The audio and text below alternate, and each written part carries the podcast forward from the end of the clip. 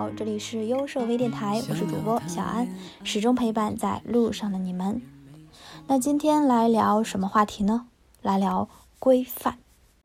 那我说到规范，是不是很多人第一瞬间会想到说，嗯，是讲设计规范吗？设计规范怎么讲？想多啦。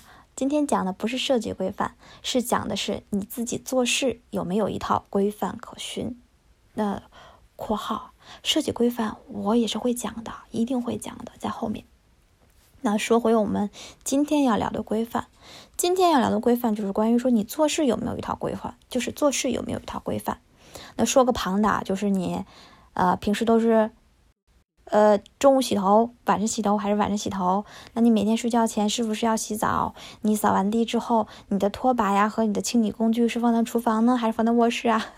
扯远了，就是讲这种规范。那可能说基本的做事规范，在工作当中的，在这个工作时间当中呢，比如说我们设计师，你的桌面管理是不是一种规范？那你的文件文件名命名也是一种规范，那文件夹命名也是规范。文档整理、历史文件整理、迭代文件整理、走查文档整理、对接方案呃这个对对接文档整理，这都是一套规范。这些就是我今天想聊的，你的做事方法，你做事是否有一套规范可循？那大家说这个东西的话，你要说这么大范围的规范，我一瞬间可能也提不出来。但是你要说单独的，你说这个文件夹整理啊，我还真有自己的规范。那这些。规范其实有什么用呢？肯定是有用的，在你对接的时候、协同的时候，然后都可以快速的、精准的去找到，这是一点。那你再去检索自己的东西、汇总的时候，它也会说通过这个名字，然后快速的去定位到，这都是一种好的习惯。那在协同的时候，就是别人去用你所对接的文档的时候，比如说你在原文件里的命名做的很规范的时候，那其实就是大大的舒坦。我相信大家都会有这个对接的时候，发现对接人给你的原文件，这个有的合并图层了，有的这个新建图层都已经到了几十几百了，没有命名，没有分组，然后包括很多这个这个参考文件呀，都包含在这个组里面被隐藏掉。就很麻烦，而且很很糟心。那这个时候，其实有一套自己的规范在里面，干干净净、清清爽爽的，不管是你自己还是对接人，都会很舒服。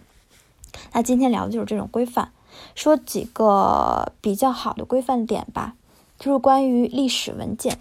那大家都在做设计需求，那可能你自己的汇总方式啊，有按就先是它是二零一九年的，是四月份的。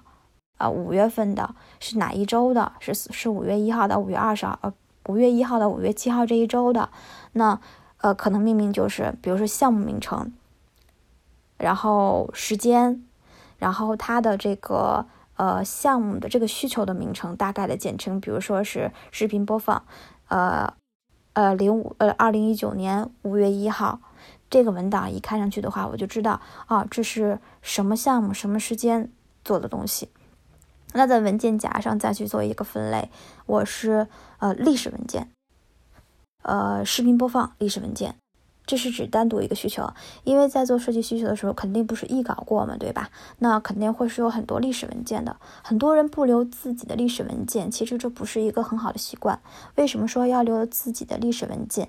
因为你把所有的历史文件。全都留下来之后呢，你可以看一下第一版、第二版、第三版以及中版这个过程稿是能够提炼出很多经验的。那为什么我我拿到这个需求的时候做的第一版是这个样子的？那我从第一版改到第二版中间我变动了什么？是可以通过历史文件很好的去看出来的。那我通过这个历史文件发现，我每一版的改动。都变得越来的越小，那这个时候其实历史文件也可以反映出是产品的变动，还是设计界面的变动。那呃，问题点在哪儿？是开发不能实现导致说你去做了意识迭代，这个界面改动，还是说产品的产品变动导致你去做了这个界面上的调整，还是说单纯的是视觉上没有达到产品的这个？需求目标导致你去迭代自己的历史文件，那这些历史文件的保留是可以给自己做一个设计复盘的。每一个需求的完成，其实都会去做一个复盘。复盘就是说，在这个项目、这个需求当中，我做了哪些事情，我收获了哪一些，然后走过哪些坑，总了总结出哪些经验，这些都是设计复盘。那如果你没有历史文件的话，那设计复盘其实你光靠想象，你只能想到一些大的改动，但是细节其实是你想象不到的，就是你很可能就忘了，因为你不能很快速的去做你的设计走呃这个这个设计复盘。你不能说，呃，很少会有人说在当天或当周做完这个需求之后，马上就能做这个复盘的。就算你做了，你也不能很快速的去想起你改了哪些点，记的点是哪些。所以保留历史文件，然后在历史文件去用这个历史文件去对比，并且标注出修改点，这是一个很好的规范。这规范是指自己在工作当中做的一个一个小的记录点啊，就是历史文件要保留。那历史文件保留，同时命名，就是每一个文档都有一个历史文件嘛。然后第二个好的规范就是，我我现在说的都是我自己在工作当中总结出和我的前辈和我的呃同事去教的啊，就是比较实用的。第二个好的规范点是指你的全部文件的一个整理和汇总。最新的那，如果你在做一个自己的完整的项目的话，那这个完整的项目的完整原文件你肯定是有的。那这个原完整原文件的这个命名啊，然后包括管理也是很重要的。如果这是你自己所做的项目，那这个项目当中全部的原文件，它一定要是实时更新为最新的。那有了任何的设计需求变动，比如说举个例子，刚刚说的呃视频播放。五月一号制作了一个新的需求，那这个页面可能是一个单独的页面，对吧？那我单独有一个文件，那在这个文件的基础上，其实我做完之后定稿了，我会把最新的稿件放到我全部一个完整的这个呃原文件里面去，把它去替换。替换到里面，我保证我这个完整的原文件，全部的完全部完整的原文件里面，每一个页面都是最新的，跟线上是一样的。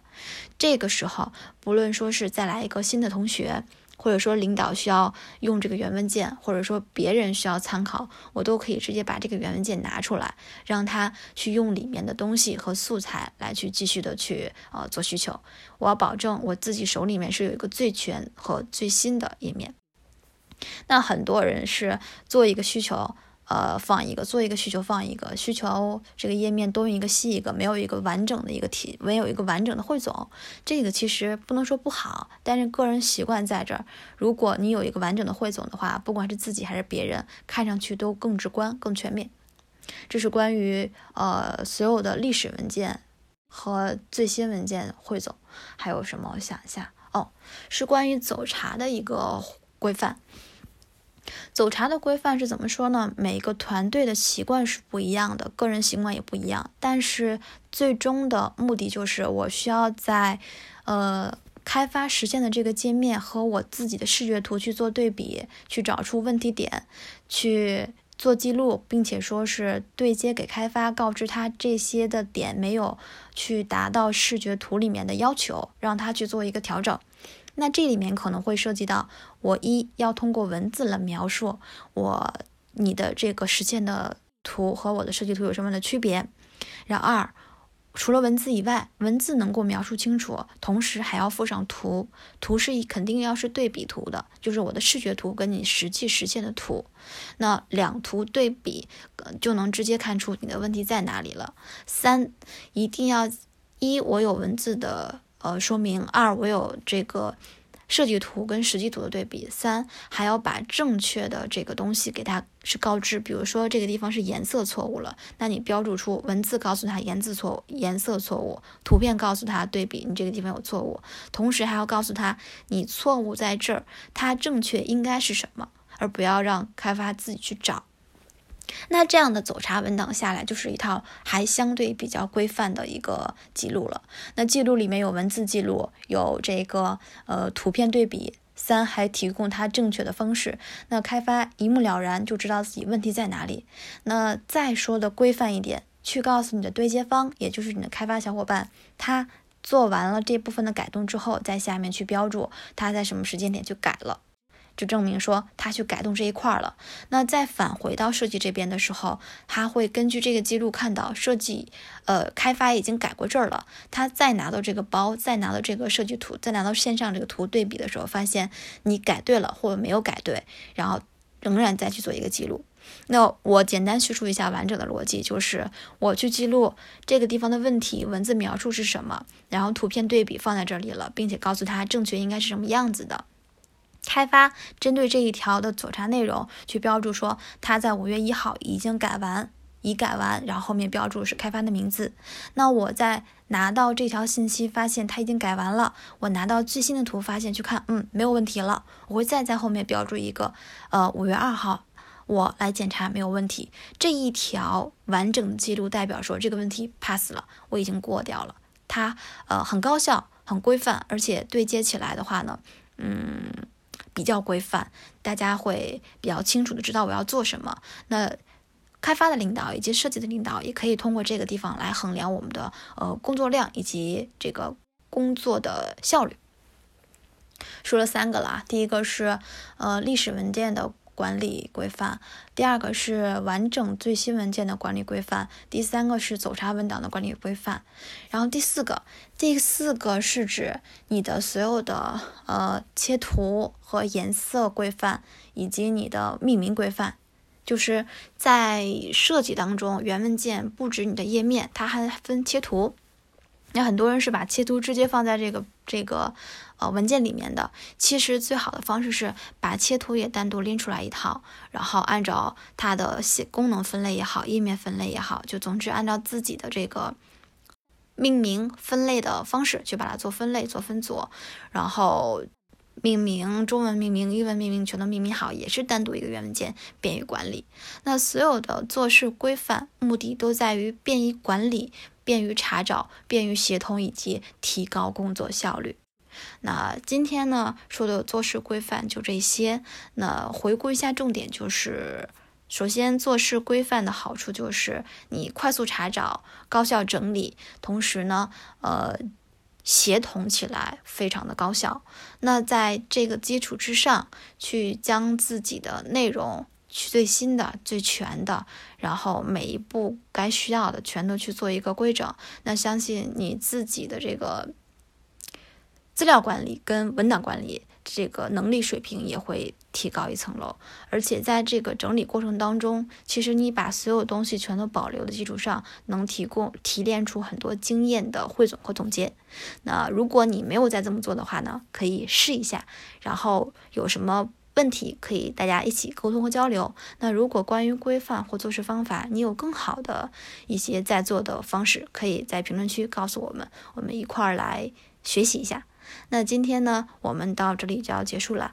关于规范的话题，如果大家有补充，欢迎在评论区里面告诉我们。我们下期再见，拜拜。还没唱他一定像天使一样。会给楼下的小黄买狗粮，他一定会特别善良。会给晚班的张姨送碗汤，他一定要很坚强。再艰难也会在我身旁，在我惶恐的时候抱我肩膀。